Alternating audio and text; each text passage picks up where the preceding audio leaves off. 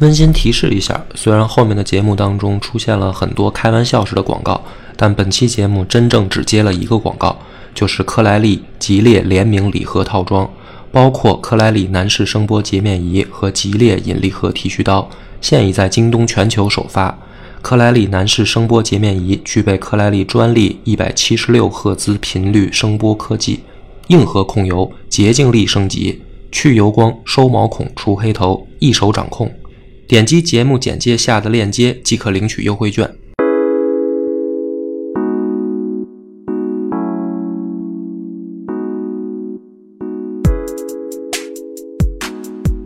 大家好，欢迎收听播客公社，我是刘鑫。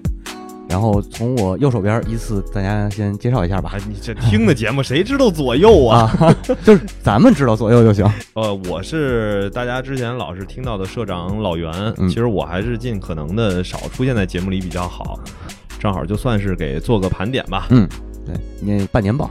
嗯，你 这个自我介绍要这么长吗？嗯，我是恶霸波。然后是我们重量级的嘉宾，对，今天的主角。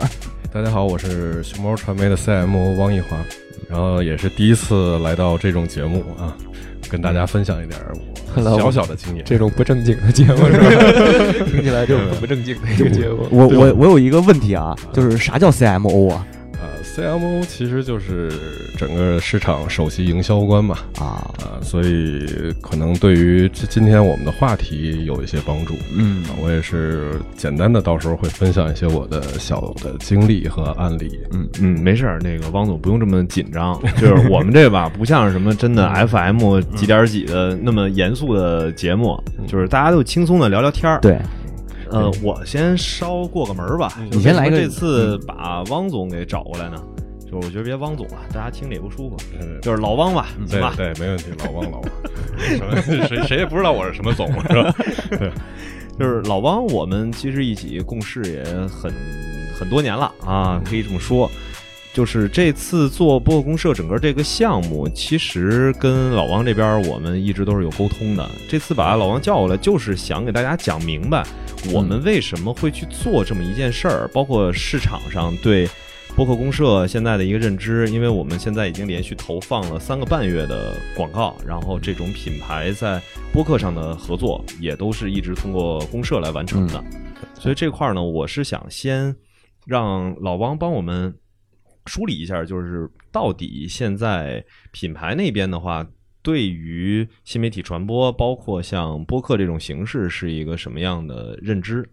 呃，是这样啊，就是我现在大概跟大家讲一下，其实呃，所有的传播它应该分两种，一种就是我们所谓的传统的营销，嗯。啊，我们所谓的什么央视啊，或者什么这种传统的 TVC 啊，或者是传统的嗯纸媒、报媒啊嗯这些，但是这些有一个问题，就是消费者其实现在不是很太关注啊我们所有的这些媒体啊，所有大家现在呃吸收信息、吸收所有的广告或者吸收所有的内容，都是从哪儿？都是从呃微信啊或者什么这种看啊，简单的一分钟的短的内容，或者说视频、短视频，也就是说最近很火的抖音啊或者什么这些短视频 vlog，他们是很直观的，让你很轻松的就吸收了这个内容。嗯，那现在其实我们对播客公社来说，呃，在大力的去推这一部分，是因为什么？他连看都不用了。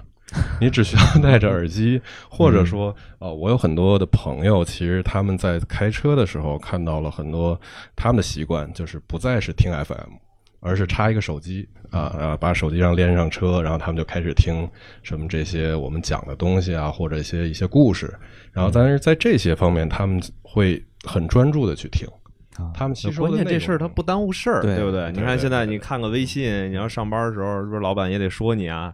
你再看个抖音，呃是吧？说咱们聊这个的话，这 这就有话题了，是吧？啊，那很多人就原来我们说啊，上班娱乐的时候，大家爱偷着，呃老板一说一来了玩游戏，那赶紧一切，是吧嗯？扛戳和那那个那个键是咱们都很熟悉的，对吧？那现在来讲，我们就直接戴一个耳机，其实就听着什么，有人听相声，有人听课，有人听一些小说啊什么，这是非常常见的，因为。呃，说实话，咱们在家里边的时间就短短那么几个小时，嗯真正所有人的生活当中，最多的其实啊、呃自由的生活就是上班的路上对，啊、吃饭，然后还有一些这种很碎片化的时间。洗澡的时候，洗澡，洗洗澡还行，因为为真的，我目目前听很多人说，我洗澡的时候要听个歌，洗澡的时候我要听个故事。对，洗澡时候要唱个 歌音效比较好。然后咱们当时熊猫，我认为我知道有一个就是 CTO，嗯啊，CTO 他他在家专门买了一个那个防水的音箱，嚯！就搁在那个洗浴里边。我以为是买了一个防水的话筒，然后专门就跟那个水龙头放在一块儿，洗澡的时候拿起来。哗哗的都，嗯。所以我们还会正题，就是说啊，其实收听其实是我们用户最大的习惯，因为目前不管抖音上来讲，我们其实发现一个问题，也不是说呃他看了这个好玩的事情。其实现在有很多出了名的，比如说李佳琦他们，他其实就是一个 Oh my God，对对吧？对对啊对，那真正的他抹口红啊什么，他没有实质什么太多的画面的东西，而是嗯。Oh my God 这个这个这个这个感叹语，对这个嗯感叹语，这个声音深入人心，一听 Oh my God，他就成为一个一个一个大家熟知的一是。个一件事儿，你就能联想到那儿，这就是我们所谓说的 IP 嘛。嗯。对啊。所以后续你看，我们呃有很多新的玩法，现在 Vlog 的出现，嗯。然后我们现在极力看，就是觉得呃这个喜马拉雅呀，什么这种这种 FM 啊，嗯。呃它的一些声音的东西，让大家是直观的进入脑子的，这个是一个你屏蔽不了的事情。对。你说视频我可以不看啊，啊，但是视频不看的时候，音是音频也在耳朵里边。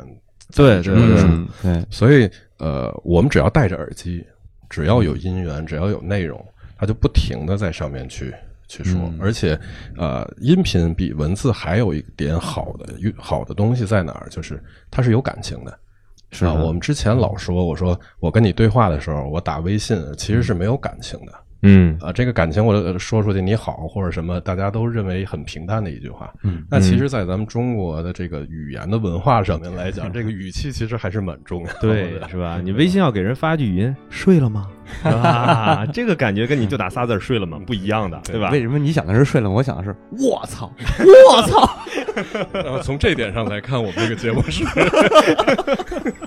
我的我我这逼的逼的恶霸波半天没说话了都。没有这个老汪的这个调儿定的特别正经，我怕破了他的气场。对，所以我先替你破一下，呃，我觉得是需要有人给我破这个气场啊！我第一次来嘛，对，所以大家就其实呃，我补充两点吧，就是在新媒体的市场里面，图文类的和视频类的，其实已经没有什么太大的空间可以去发挥了。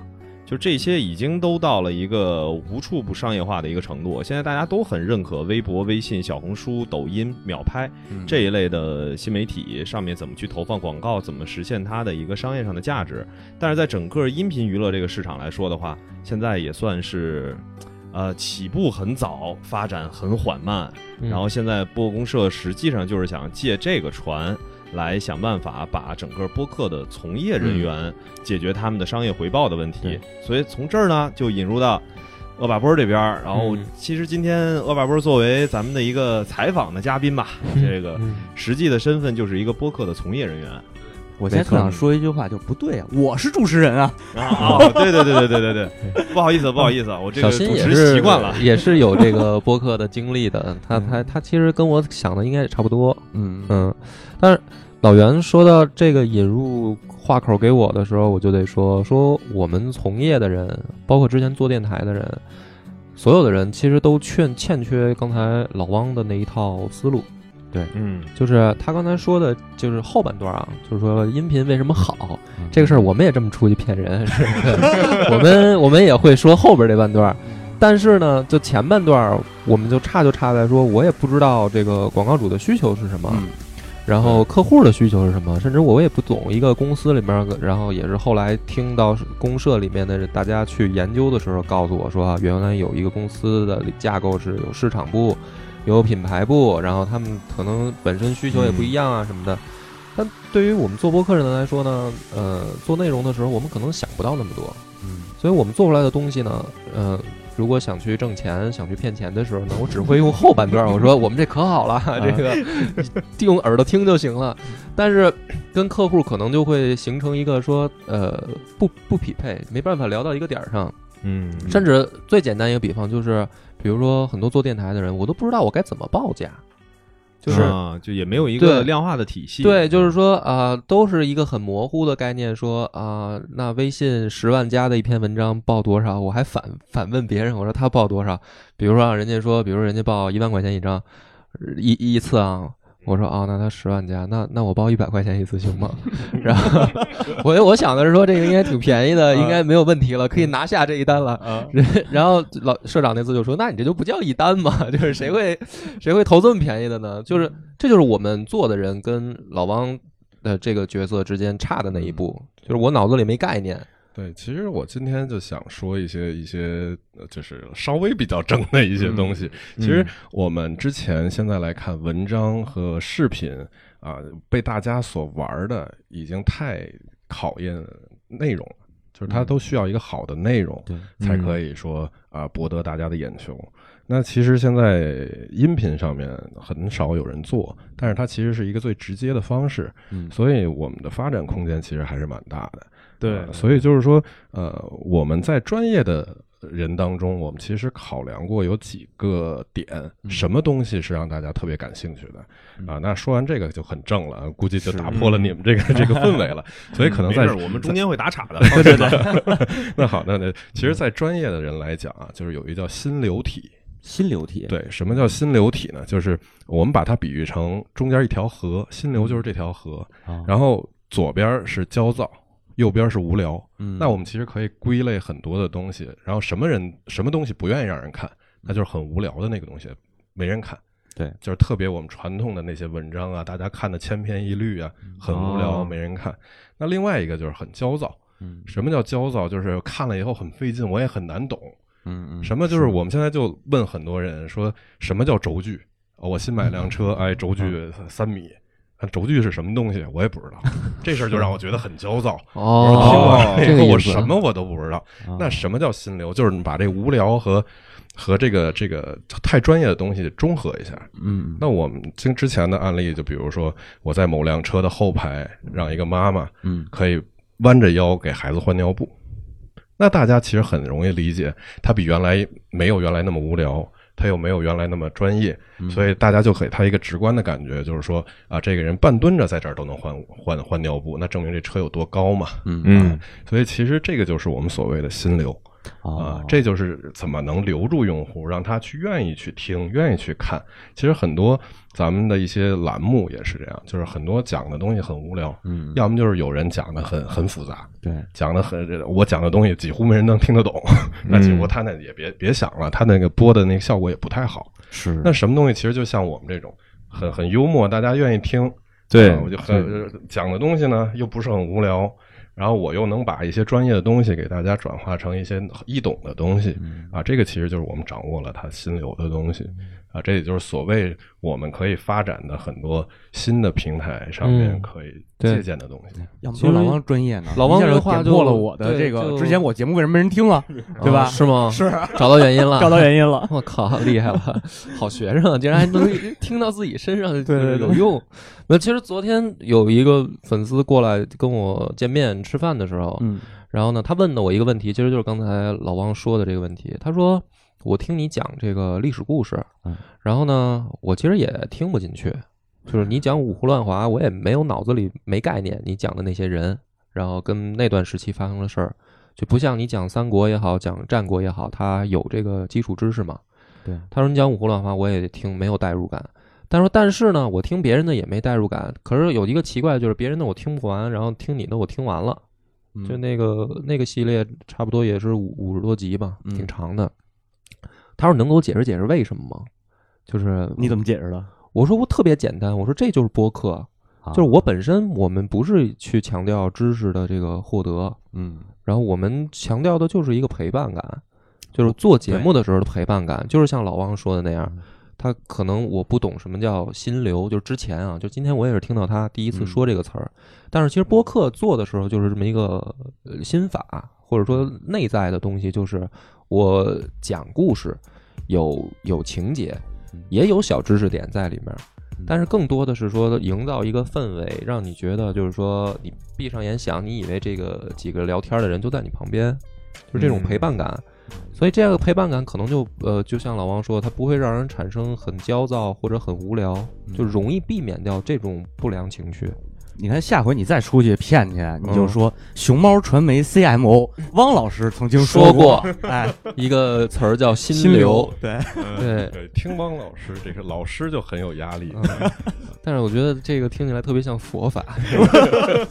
汪大师说 我天哪，对对对这个这个不能这么说。这这这容易出事儿，这容易个出事儿啊！对，不能这么说。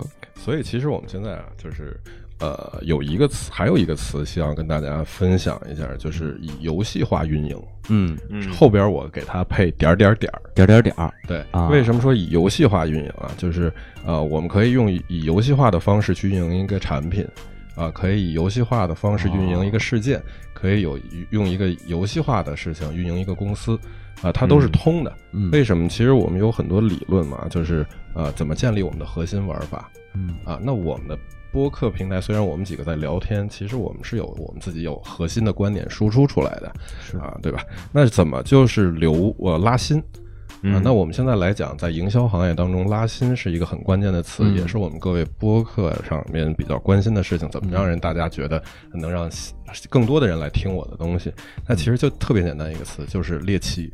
哦，怎么能让它猎奇？那我们其实现在做的事情就是猎奇，但他们都不知道我们为什么说啊、要做这件事情啊、这件事情怎么做啊、做完以后能给我带来什么？其实都是他好奇的这个点。嗯就是其实今刚才在那边的时候，我给他们做了一杯星空饮料，嗯就是一杯蓝，对，一杯哦蓝的，然后上面和搅和了搅搅和一下，是就跟星空一样。哦然后这个东西其实我们自己会做的人特容易，里边嗯无外乎就加了一些某些粉。嗯啊，但是别人就会觉得很好奇，哎，你这个饮料怎么做的？然后他就所有人都会来找你问，哎，这个对？对对，怼过点食品色呗，是吧 那食品色还真对不出来那效果。没有，其实就是拉新就是猎奇，嗯那留存就是刚才我们所说的心流。那后面还有很多就是怎么让他们在留下来以后，怎么让他们觉得好玩儿，那就是我们说的社会化营销。怎么让他在这一个圈子当中得到他想要的东西，得到他想要的一些效果。啊，这个是我们经常所说的这一套体系下来。那其实我们很多人的播客，很多的收听的观众，他们也是想知道我怎么能火。嗯，对对对，不是说我们随便在这儿聊一聊就火了，其实每一期都是有它的主题，是吧？啊对嗯，所以从这个角度出发的话，正好就说到了为什么咱们会要去做播客公社这么一个事儿，因为其实就是市场的需求，或者是这些品牌营销的一些经验和实际的播客从业人员之间，现在是少了一个桥梁。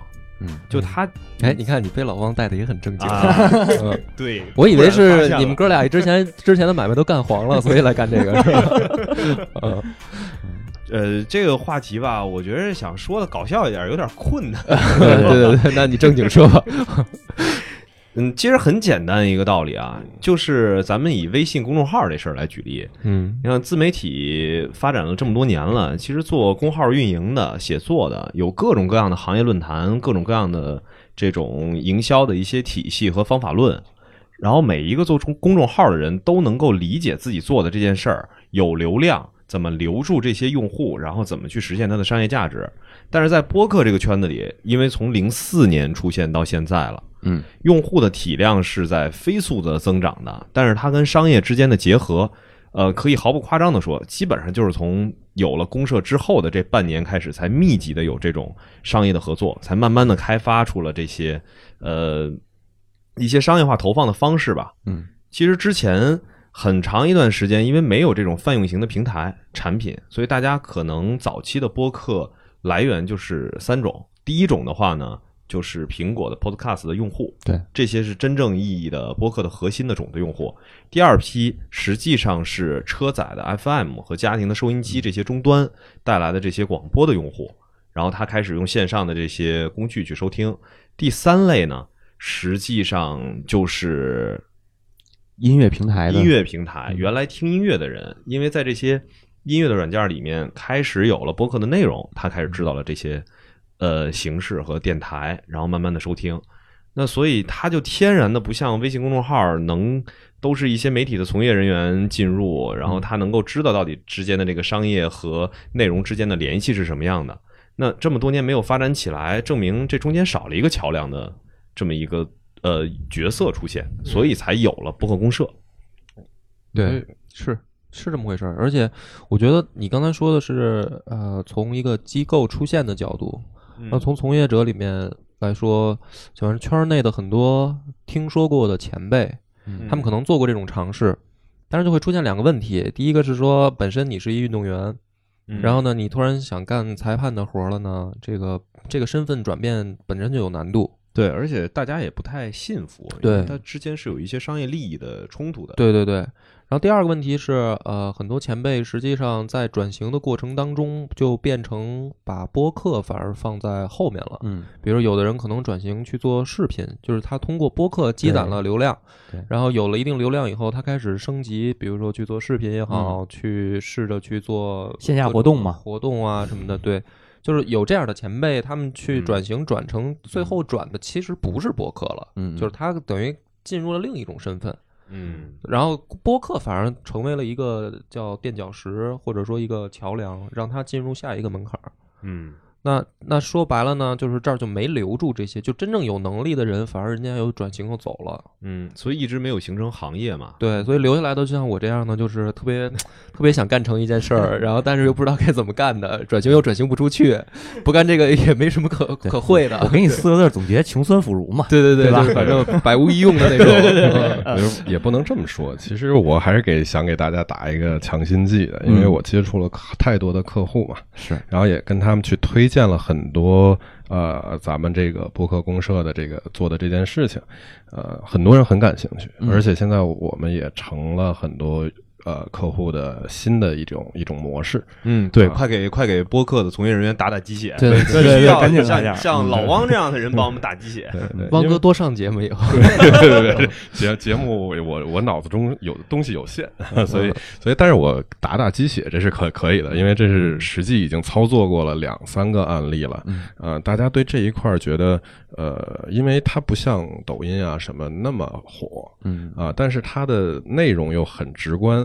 我简我打一最简单的例子，如果我开着车呢，我今天就在播客上听了一广告，我想关我都关不住，关不了它。是，嗯我我都没手关它，对吧？所以那等我想关的时候，广告已经过去了。嗯啊开始了吗？已经结束了。结束了。呃但但是有一点就是说，其实我们还可以把这些广告做得更好玩一点。对，其实它就讲故事嘛，我们可能就编一些有意思的场景、场景化的一个一个方式，把它们露出出来，尽量不给啊别的用户带来太多的困扰。对但是对。呃，很多客户，比如说像一些金山呀、嗯。啊，像欧莱雅呀，什么，其实已经在上面去尝试过几次了，反响非常好。对，啊包括什么值得买，也是对。这个导流的效果很认可。对。对，对。所以就是说我这个这针鸡血我是一定要打。对对对，对，这太好。而而且我是呃，在每次跟客户去介绍这件事情的时候，呃，几乎没有没有障碍。哦是吗？对，几乎没有障碍。就是说我还要去跟他去讲，我说我要给你做什么什么事情，我要还我要怎么给你做，呃，几乎不用说。啊，我我只要给他拿出什么原来 FM 上面的那些玩法，玩完了我们就加一句话，特别简单。到 FM 的时候，我跟你说，我说一会儿你到哪儿去领个优惠券，那那就麻烦死了。对对对，那现在就说您到底下评论那 儿找找 连接点进去，那那那个那个优惠券就领走了。啊，其实呃节省了很多大家就操作上面的麻烦，就就把刚才的那个焦虑的那部分减弱了嘛，嗯。所以其实很容易让大家去接受这件事情。所以像很多大的品牌，他们也尝试了那么几次以后，还在跟我们来约时间哦。啊，还想说什么时候呃能再给我们深入的再做一些嗯。啊，甚至有一些人想过他们要自己去去弄一些这种音频的电台，去去说一些他们的企业的故事和一些企业的一些发展历史。嗯。其实我们接触太多的客户上面，他们说，呃，我们有很多故事。啊嗯对。啊，我们之前有一个客户的火龙果庄园。啊火龙果。嗯。啊，就他叫他们的真正的名字特别大气，嗯。他们的名字叫上海火龙果研究院，嚯。人家是一家国企，是吗？人家是一哦家国企，人家真的是研究火龙果。那我现在跟你们说，火龙果六十多种，啊，你们谁也不知道，咱们只知道白的和两种白的红的，咱 贵的便宜的，咱咱只知道白的红的。对对然后那我有人有黄皮的，有透明心儿的啊，啊，有绿的，是吧？有各种各样的啊，所以就是其实像这种企业，他们有很多的故事可以讲。嗯嗯他们也在把自己的火龙果做了一些什么，他们自己的产品啊，也在努力的去去告诉大家什么是好的东西。那我们就简单打一个比方，就是火龙果在海南那边，很多人为了卖，他一个枝上边大量的催收火龙果，咱们吃的啊都不是甜的，是几乎不甜。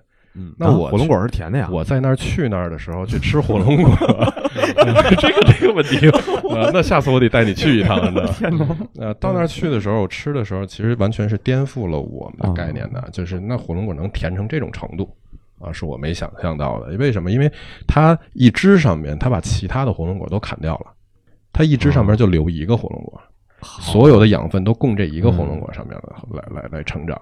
但是这些故事在其实对于品牌方上来讲，他们是很难去给大家去讲出来的。那我就今天我们像以这种方式跟大家聊出来以后，呃，那这就大家很容易接受嘛，嗯对，很容易接受。但是、哎啊，，刚才又做了一广告，是我那我待会儿一会儿要钱啊，一会儿要钱 要要钱啊，王哥，那我们不白在干这活。在没有呃、没有意识的情况下就给人做了一个广告，这是啊，那到时候我得让他们听一听这个吧，让他们继续再投一点。对对对、啊，所以更多的播客朋友啊，其实还是对这个行业要有坚持。我觉得嗯什么事情不是说剩下，就是坚持嘛，你坚持到最后总会成功的嘛。嗯啊，另外一句话，什么叫胜者为王？是不是？是是是，嗯 剩下的胜是吧？对对对，嗯，其实就是我我觉得这个老王说的这一下，真的是给整个博客这个圈子都可以打一个强心针，嗯，就是不是像咱们想的，真没有人注意到。这其实也挺颠覆我的一个认知，因为我一直认为，对于客户来说，播客这俩字儿这个概念，可能对他们来说都很很陌生。嗯，对我没有想到他们真的能分清什么是播客，什么是广播剧，什么是有声书，什么是呃，知识课堂什么的吗？是这样，就是呃，其实从这方面来讲，咱们还是要说实话，对于他们来讲，其实分的不是特别清楚嗯啊。这个还需要我们在后续的节目当中怎么去普及啊，嗯怎么去跟他们去讲去说。但是他们现在就觉得啊，这是一个听的嗯啊，嗯听其实是人的感官中最直接的。啊，你我这又打了一个广告呀！喜马拉雅的 logo 听听 对吧？那你跟他找，那你就找他去了，对吧？所以我觉得，就是我们在人的感官当中，我可以闭眼，我可以闭嘴，对我可以不呼吸不闻，但是这耳朵我怎么闭起来？那我真的是不知道，是吧？是呃，所以呃，就是这个栏目其实是我们找到人最直接。的一个收听获取方式，然后，所以我们就凭这一点，其实很就能说服很多的客户啊，他去他们去尝试这样的新的方式，尤其现在新媒体啊，今天出个抖音，明天出个 vlog，这种迭代的速度特别快，对，啊，所以我们也经常让我们底下的员工去研究新的模式、新的方法。那我们这次就觉得最有潜力的，可能就是这种最直观的方式啊，啊。当然，哦，我们讲很多原来的案例，那都是什么那种呃一说一读读三遍，嗯呃那种那种广告，我也就不别再给人 做广告了。对，一读读三遍，大家前一段时间在楼梯老听见的什么那些那些洗脑的那些东西，嗯。其实那些不是真正的视频起了作用。哦那些全都是他声音的反复的在读，嗯。嗯，是吧？我不给他们做广告，其实你们现在已经对，已经知道是已经知道是什么开始回想了对吧？所以其实我们归根结底，他呃拍了那么一个视频，嗯我们从专业角度来讲，成本非常贵，成本非常高。那其实无外乎也就是这三个三个听的这个这个这个过程。那我们从我们播客上面直接喊出那三个来，反复让人听 也行。当然啊，我不建议这么干，这样可能会损失你所有的客户，你知道吗？没事儿可以换主播喊，对 对，所有主播拉一块儿，一人喊一句，啊，那待会儿我们结束的时候，一人喊一个，是吧嗯啊，喊一个播客公社，大家对对。都记住，是吧？所以我觉得就是声音是最直接的，嗯嗯。所以嗯，我们也很，他不管是能不能分清楚这些这些什么广播剧也好，还是什么也好，因为所有每一个人他们听的感兴趣的东西不一样，嗯。那我们要占据更多的用户，那我们的模式啊，音乐剧也好，或者是广播剧也好，这些要丰富，但是都离不开一个它是最直接的方式，嗯这也就是说服客户的最有效的办法。是的，是的，对我们我们好多人就是说我写封邮件他不容易懂，我嗯当面一为什么跟客户一定要当面去见面去聊，嗯一定要约在办公室里边见面，俩人聊一下，哎，以后合作怎么弄？用颜值碾压他，对吧？那那不是我的事儿，这是你的事儿。啊啊，那直接就暴露了咱俩的差距了。哎呀我我肯定比不过你。对，反正就是我认为所有的这些音频的东西是以后的一个方向，因为很多视频其实解决的不是视频问题，而是解决的是它音频占据大家心智的问题。哇，这个拔高了呀！对，原来我们这么厉害，对呀，好意外啊！视频只不过是我们的一个辅助手段，是吧？嗯，视频呢，只能让让人在啊、语气上面看到了啊表情。呃啊。看到表情。啊，但是音是呃是音频是让大家我就想起了一个广告，啊，就是很早以前的会透露年龄的一个广告，还是李雪健做的。李雪健的广告，我靠，嗯酒干倘卖无啊不是 不是，咱们都没看过。啊！对对对，咱们都没看过。李那个雪健是谁广告语，啊对，就是最老版那《水浒》里边演宋江的，哎，不啊是最老版了，就是这个我的小时候看的那版《水浒》，没事儿，我们都没看过，我没看过。对对对，他那句广告语叫“没声音，再好的戏也出不来哦，嗯，这句话我们听见。是呃 所以其实呃，我们在后续的整个节目当中，其实我们也可以邀请一些什么一些品牌方啊，嗯让他们来说一说他们的感想。我其实就是在我给呃客户去介绍一些新的模式当中，给他们介绍的时候，他们会感很感兴趣。嗯，当他们用完了以后，其实他们是还是想再去尝试的。也就是说，对在他的预期之内了，对，就是我们的效果其实是达到他们预期预期的预期以上的效果，其实就是这样。那其实我们反过来去看，很多像抖音啊什么这些，不是他们没有效果，嗯。是大家给他的预期太高了。”哦这个预期高了以后，其实有这个种种因为内容的问题，因为演员的问题，或者因为拍摄的问题，没有达到他的那个要求。啊。他们的衡量标准是那个很高了。嗯，那对于咱们来讲，其实我们的现在说句很直白的话，我们现在价格不算高吧，是吧？对，性价比是很高的，是很高的。对性价我们的特色就是便宜，是吧？一百块钱是吧？那今天我还要给你们加高嘛，就是我们是最直观的方式，嗯最直观的方式。因为确实，播客从业人员大量对自己的价值其实不是特别的有一个清晰的认知。嗯，那呃，欧巴波这边的话，这半年来你有没有一个什么改变，或者说心态上的一个变化？我觉得下来了，对，就是因为专职来做这件事儿嘛，肯定最担心的就是能不能保证一个正常收入嗯啊，是吧？你起码要吃饭嘛，要交交房租，这些收入能不能基本保证？养狗，嗯，还有买狗粮的钱能不能赚到？所以，嗯、刚开始来做的时候呢，心里没底，因为原来没有专职来做的时候呢，电台的收入可以说微乎其微，没有什么、呃很多变现的手段或者接广告的可能，因为没时间嘛。你要去谈一个广告给你投进来，你得跟人聊啊，嗯你得跟人说啊，我这是什么东西，然后你投你花多少钱，我给你怎么做什么的。那你原来没时间去做这个事儿，嗯所以他收入肯定也就没有。嗯你要想挣这个钱，你就得把时间投入进去，你可能要谈很多人，嗯，然后可能能接着一个广告。那现在呢，感觉最直观的就是说，呃，起码有公社的存在了以后，我可以免掉这部分的时间的投入，因为有专业的人，像老汪这样的人，他去谈嗯，然后我还是就踏踏实实做我的强项，我去录节目、写稿子。嗯，那这样的话呢，这是第一个感受，就是有好处的啊。然后第二个是说，其实他可以可以挣钱，原来是在这件事上都要打一个问号，嗯因为大部分包括咱们圈内的很多前辈也说，如果靠播客挣钱怎么办呢？比如说我们是不是要出一些周边东西，嗯，一些产品，卖 T 恤，卖卖卖 T 恤也好，卖什么本儿啊什么的，大家都是想可能用这样的方式，嗯因为大家都觉得，如果你说要广告的话，哎呀，我们看起来好像有粉丝，但是一跟视频比，是吧？一跟嗯微信、微博那些一比，觉得我们的粉丝又底气，对又很嗯少。你说这东西给人家报价的话，报也报不高，咱们捣这乱干嘛？就都原来都会有这么一个想法，会所以会打一个问号嘛。所以现在的话呢，起码就是说，我们通过播客公社的这个事儿，我们证明了它其实是可以的。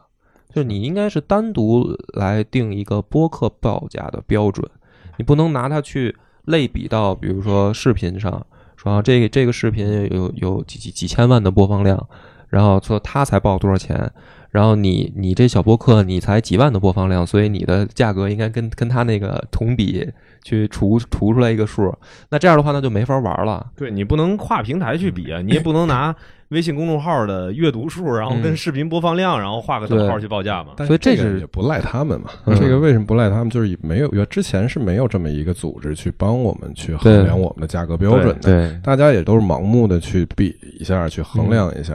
嗯所以刚才其实我还是解答那个问题，就是我们还是有我们的优势。嗯嗯广告形式分好多种，我们发挥我们自己的优势。嗯有很多东西让人看就是很新鲜的那种那种产品啊、可能不走这方面，但是很传统的一些功讲东西、讲功能、很直观的，其实还是可以走这边的这边的广告。嗯啊，这个我们还是说一下，这个是很重要的是嗯啊。其实其实就像传统媒体，纸媒、平媒和这个广播和这个电视，它三个都能并存，也没有说给纸媒打广告就就就要考虑纸媒和音频之间有多大的量级差距，没有，就放在咱们这个网络时代上，其实也是一样的。所以这个话呢，就得有一个像老汪这样有身份的，对。这种身份的人，他来说，你知道吧？哎，就是你比如说我去说这个话，人家也没有什么，你算干嘛的呀对，就是啊你凭什么定这对标准，对。吧？嗯。所以我也我也不好意思这么说，我谁那说文明扣没记上，把标准。还是得让市场来定。对，就是得有一个从事这个领域的专业的人，他来说出这个话，并且他去给人解释听，嗯，然后这才有说服力。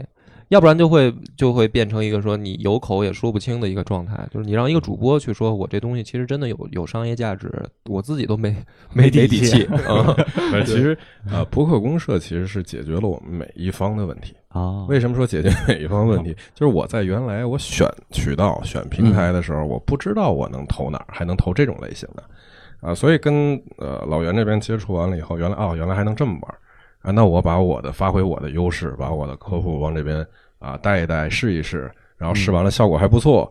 啊，所以我今天才有底气来。如果我都已经请了请了好几个月了，是吧一直推辞，呃，要是没效果的话，我真的不敢来，是吧？啊，那就今天必须说出来的话，得得得得得得得是对得有客户在听呢，对是不是？对对对，有客户在听呢。万一待会儿啊，我跟他们说，哎，我给你们做了一免费广告，我也好收钱。啊，这在这儿样是需需要需要看效果的是吧？对所以又不然的话就变成，哎，这姓汪的又开始骗人，又开始胡说八道了，是吧？下次千万不能再找他。你你悠着点，一会儿到时候汪总那个广告不给你对了。就是公社里边我被列入黑名单，汪总说这个台永远别想接广告了。嗯，对这个这个我就我其实我觉得专业的人做专业的事儿，我绝对不应该插手说什么播客公社哪个不上。嗯就是我给我跟呃播客公社的合作，就是我把这个客户嗯啊来拉过来，嗯然后我们来去看它到底符合哪个台，到底符合哪一类的主播啊嗯，这些其实还是要交给专业的人来做。我不可能说我上来指定我就要这个台，这个台我都没听过，我怎么我怎么我怎么来弄，这是吧？嗯所以有这么一个平台，为什么说对大家都好？就是说我交过来我放心，他对每一个台都很熟，他对每一个播客都很熟，所以他就能帮我匹配最优的资源。嗯啊，那对于咱们播客来讲，它的好处就是，呃，原来我还得分出精力去到处去接，对啊，那现在由于播客公社跟我连在一起，我可以提供他一些一些，就不用他们去谈了。嗯其实对于每一方都是有好处的嘛。对，这是其实一个共赢的事儿。最大的一个区别是，你像主播去谈的吧，他一般接触不到就是公司里面就品品品牌部也好，或者真正管广告的事儿的人，嗯就是呃，这个实话实说，因为这都过了好几手了，对，嗯。而且我们接触到的人很有可能是因为听节目的粉丝，嗯。然后他啊想给你说介绍个活儿也好，或者他自己想投，他可能自己有一个小买卖，不是说这个买卖大小好坏的问题，而是说你跟这样的人去聊的时候呢，其实他也没有很多钱给你投。比如说他想说我做我我自己我比如说我做一什么生意，我我也挺喜欢你的，但是我给你投一次广告，你说他能拿出多少钱来？他也拿不出多少。你这样的话呢，就导致说你都没办法跟他去形成一个标准。比比如这个人说，啊，我这个微信上我给你来一次，你给你个一千意思意思行不行？你你你你其实想的也特简单，作为主播来说，那我原来没有没有这一千块钱，不是也 也也得也得意思意思也可以更意思意思对，也可以意思意思。让那你我听了以后特别便宜了。那那你那其实就是这个问题，就是说，因为我们我们主播也没有时间去接触到那些大公司、大品牌里边负责这些事儿的人，是吧？你你去了以后，人家你你说你干嘛？我说我合作。你说你你什么机构？我说我是一个主播。你们需不需要投广告？这个有点有点扯，你知道吧？然后你再跟他说你要多少钱，对我要一千块钱，我说你出去。说保安把这个人 天桥上去，天桥上去领出去。对啊，所以这就很尴尬。所以真的是就是需要公社这样的形式该出现，然后帮主播去解决这个，还不光是一个光是时间的问题，就是说你能不能跟人去对话。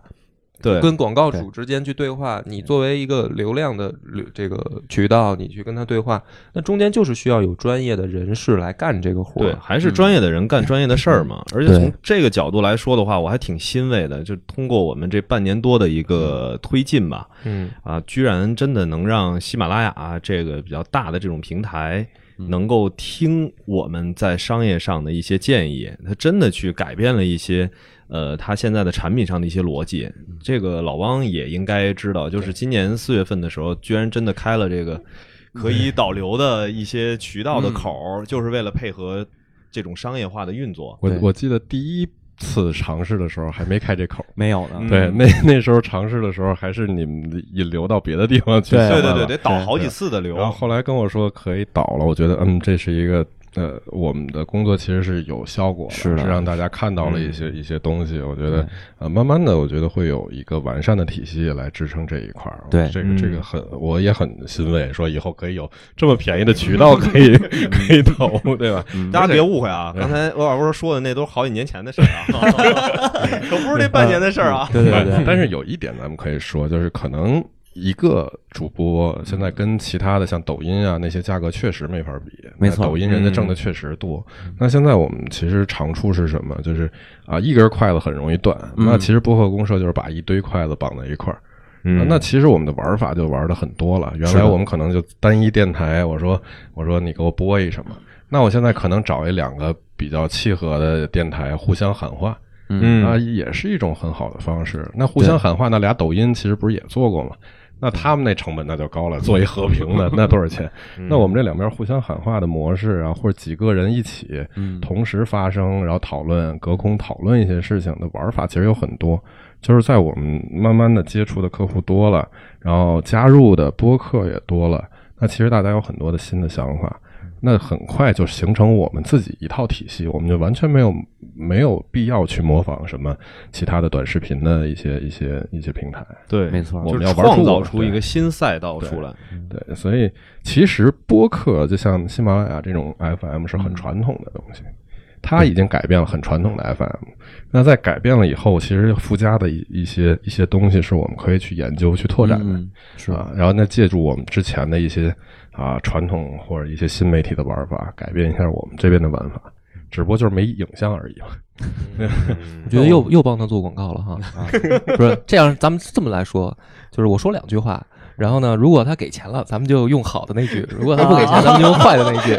对，就是两句是这么说。喜马拉雅呢是一个与时俱进的企业，嗯，呃，一个平台，嗯，只要他给钱就留这句。行，如果说这个不给钱的话，就是留下一句，就是喜马拉雅其实也没什么原则，说说改就改了也。呃，我估计这话应该都留下了。我这 主播是恶霸波啊，恶霸波，恶霸波，大家记住了。嗯，完了，野史下酒的恶霸波招事儿了。完了，这回不是说在公社的名单里，这回是在喜马拉雅被列为名单了，可能。不，他们其实还是要开放一些，因为他要靠我们去创新嘛。嗯啊，其实一个平台只能做好他自己的那段的事儿，对，那衍生的其他的东西也是靠一些大家的力量。啊，大家一起去去去研究出来的结果啊，所以他应该支持我们。没错没错，嗯，其实给我最大的感触就是就是因为我是之前一直从事媒体这块嘛，在我上一篇加入呃认结识老袁之前，我的我们的那个初稿还是整体在唱衰的。当我结识老袁之后，我发现整体这个整个媒体圈子里头对博客这件事儿也有了认识，然后把这件事儿已经现在有一些，据我所知，有一些媒体已经把它给。往这个营销风口啊，或者说是今年新的这个营销赛道上边去推。嗯对，这个是我觉得舆论导向是比较好的，在今年确实是一个很利好的现状。就是其实，在今年这种经济环境不是特别好的情况下，还能大让大家认可，嗯啊，其实是因为我们做出了一些成绩、一些案例在这儿摆着。啊，那其实说我们应该，我应该是对客户很负责的一个一个人，嗯就是说我给他做营销，我对他没有用，那其实我也不好交代。嗯啊，那如果说我们就因为做的还是有效果啊，所以我就我我来，我想跟大家分享一下，它确实是有一定效果是啊，但是就是千万别拿它跟央视啊或者什么那种大的呀，或者我期望就是还是期望不要太高对，但是它是一个模式，我承认，而且很有可能成为一个新的模式嗯啊，所以我们很客观的来评论这件事情。嗯，因为刚刚吧，一直聊的其实还是，呃，播客怎么通过广告主的投放来解决自己商业回报的这个方面来说的。其实刚刚已经聊了一半儿了，就是说品牌还可以去建立自己的品牌电台。嗯那这个事儿呢，这个喜马拉雅委托我在这儿打一个广告，就是他们啊今年的这个品牌电话电台的这个计划，因为很快我们也会，这个我跟熊猫传媒董事长申晨，我们也一起会去参加在成都的融媒体论坛，然后也会去讲这个事儿，就是品牌电台它未来会成为一个像现在的新媒体营销领域的双微，嗯呃平行的这么一种方式，就是每一个品牌都会有一个自己用音频去发声的这么一种媒介。就这个其实也是能够去解决播客从业人员的一个商业回报的一件事儿，而且我个人是非常看好这种模式上的创新。然后目前也是喜马拉雅开了这个口儿，我呃希望老王能帮我们快速的多去成几个这样的案例，咱们试图着在市场上好好的啊包装一下，是吧？让更多的人享受到这种呃新的营销方式的福利，是吧？其实这个之前咱们提到的几个，刚才打了几个广告啊，呃嗯，都有可能。啊，因为他们都有很多的故事可讲。对因为你让他讲三十分钟，他也讲不完，所以他就得靠有自己一个台来讲。嗯行，所以我觉得后续的你就看，呃，我们来怎么去跟他们去合作，然后怎么去来谈。其实主主要的就是我们给他们讲明白，到底这件事情有多重要对他们。嗯，嗯所以就是像这个老王也预预计了一下，播客有可能会成为一个新赛道。对，呃，那咱们对于播客的期待啊，我觉得现在应该是往上拔一点儿了。就是咱聊聊对于播客未来可预见的一个发展会是一个什么样子。因为今年其实还有一个事儿，就是五 G，大家的认知度越来越高了，那它有没有可能说造成一些影响？对，因为说实话，我是最早是在中国移动做技术的。哇塞，对，所以我今天给大家既然聊到五 G 了嘛，所以我就跟大家掏点干货。嗯呃，为什么说五 G 时代改变的？其实，在四 G 时代的时候，流量上面，啊、已经大家没有感觉了。那五 G 时代给我们带来的是什么？啊、那就是说，我们今天大家都在智能的家居，嗯嗯，我们最简单的音箱，对我在家我孩子老用。嗯，什么小爱小爱，什么、那个，你给我播一个播客公社，对，啊，它就可能这期的东西就出来了，或者说呢，播客公社这个东西太怎么说呢，就是、呃标签太太繁琐了。嗯那我们可能有可能就说播客播客今天给我说一个呃营销的案例，嗯啊，是吧？那种智能的设备、智能的车辆，五 G 其实给是给大家带来的是这种改变，而它不是在手机上了。啊，那我们可能借助了音箱，借助着汽车，借助我们的媒体，嗯那我们其实有一点我需要跟大家分享，那就是在手机上是我是呃是选的，是我自己去找的，主动搜索，主动搜索的。嗯那新的这些硬件的东西，是我给它一个范围，嗯是被动推给我的。哦，所以就是说，在我说一个标签的时候，我们今天录的节目如果是这个标签里的，它就很有可能被动的被人听到。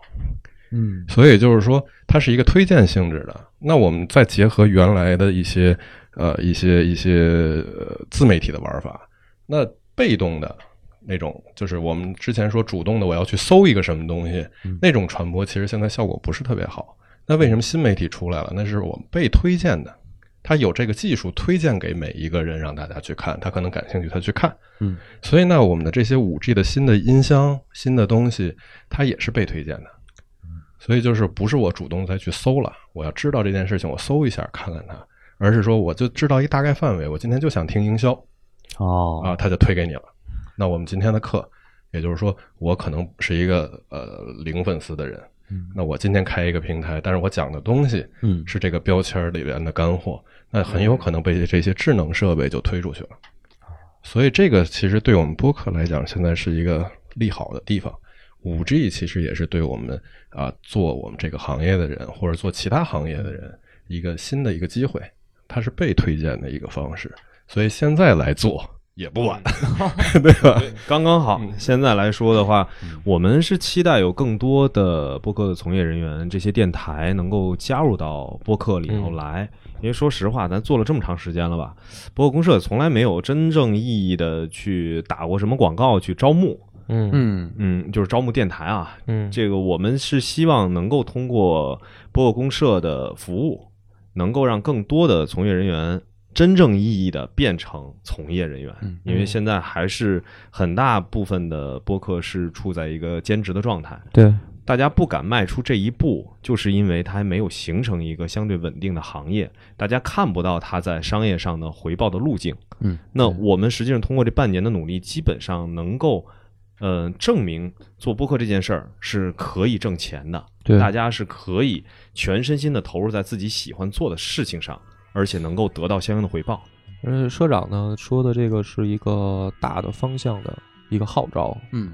然后我作为做这件事儿的，因为我现在也负责一些社内的小台的这个录制啊，然后包括帮去策划节目的问题，嗯。所以呢，在扩大我们的从业人员的时候，我也得说说这个大门，作为听到的人来说，你得抓紧了。就是它既然开始形成行业了，能证明从业人员可以生存了，它对从业人员的要求也开始会慢慢变高了。对，那你不可能还像这个四五年前那样，就是说拿一个有拿一个手机随便录录个节目，然后上传到网上，你就叫一个电台。这个这个慢慢慢慢门槛会高了。那这个大门在关上之前，起码在公社里面，我们要做的是说，在尽快的把想做这件事儿的人，还还能带他一块儿做进来。嗯，要不然的话，比如说可能咱们再往大了说，你说再做三五年，这已经是一个成熟的行业了，有很多已经很成熟的主播知道怎么操作一个电台的运营录制。然后也知道怎么去成熟的满足呃变现的客户的需求。那那个时候你一个小白说我也想做播客，我再来的时候，那你要你要补的课就多了，对。嗯。对吧？我们现在很多可能在摸索的啊、嗯那你这时候加入的时候，比如说啊、今天汪哥说有一个客户他有一个什么需求，比如说一汽车的，那可能在现有的台里面，我们社内没有做汽车的台，比如我是讲历史的，别人是讲电影的，什么音乐的。那这可以汽车客户，那这时候如果有一个小台，他可能做的时间很短，但是他说我就是就讲汽车的，那可能嗯这一个客户他就接着了，对吧？这就匹配上了。那过了三五年之后，这样的机会肯定越来越少。就是大部分的这个品类，然后各个各个行业的，慢慢慢慢都会有成熟的、优秀的主播出现，然后一而且这个事儿也很简单，一旦呃头部的前面的位置被听众已经就是看到了，并且喜欢上了，你说你作为一个后来者，你再想在一个门类里再杀到前面去，那就肯定很难了。所以我的意思是说，如果想做这件事儿的人还有这个热情，因为包括咱们联系的也有好多推到我这边来的，嗯说跟他们联系，都出现这个问题，就是有热情，但是没没有一直是想就不做。嗯，你不做的话，你就没有办法迈过这个门，或者要么做了没坚持。就是我录了一期 demo，然后我告诉他问题出在哪儿以后，然后就不再往下做了。那你这样的人来到公社里面，你也坚持不下去。对，所以这个是我我说的意思。其实这也是我想说的，就不管是做什么，你就是做营销也好，做做什么也好，都需要一个坚持，而且就是迈出第一步嘛。而且刚才我想说，其实啊、原来我们可能录的时候要求门槛比较低，嗯但是对于现在社会来讲，我们买一些设备，买一些东西，其实这不叫门槛吧？对，那其实大家都还能接受得了。啊，但是我想说的是什么？就是因为刚才我们说到五 G 时代，嗯五 G 的那种那种变化啊，它可能会直接影响我们有一批新的博客会火起来。嗯，对，呃，因为不是在像原来传统的圈子，因为这个机会人人平等嘛。是的，啊，就是刚才我们所说的，有人比如说就喊了一个，呃，别人很少的一个标签，很少去关注的标签，没准你恰好就在做这个，啊，你就成为那个头部了。嗯啊，其实这就是我们五 G 时代可能会给我们带来变化的原因，啊，对吧？那我们这个台也很也很有可能被人超越嘛，对吧？在在这五 G 个时代的时候，所以呃，现在目前其实呃，中国的科技是一个在发展的阶段。啊，那我们也谁也不好说以后是一个什么什么情况。那一直有好多人说啊，你做营销啊，做了那么长时间，你的专业的知识和和经验会有很多。但是我一直不敢说这件事情，为什么？就是呃，变化太快了。那我也不知道我明天什么就火了。那我其实我见过火的那种话题太多了，那没准儿那个那个很简单的一个转瓶、一个扔瓶子、一个扔鞋都火了。那那是在原来咱谁想到过这种问题，对吧？前一段时间我又给人打一广告，是吧扔鞋的那个嗯永远永远不会倒的那个那个那个那个案例，是吧？嗯那个其实就是好的内容、好的想法。只要你有好的内容、好的想法，或者有好的嗓音，都有可能成为新一代的播客吧。那咱们今天对，那咱们今天的节目就到这儿，感谢大家收听。谢谢，这紧张度过了这一段时间，嗯。谢谢大家。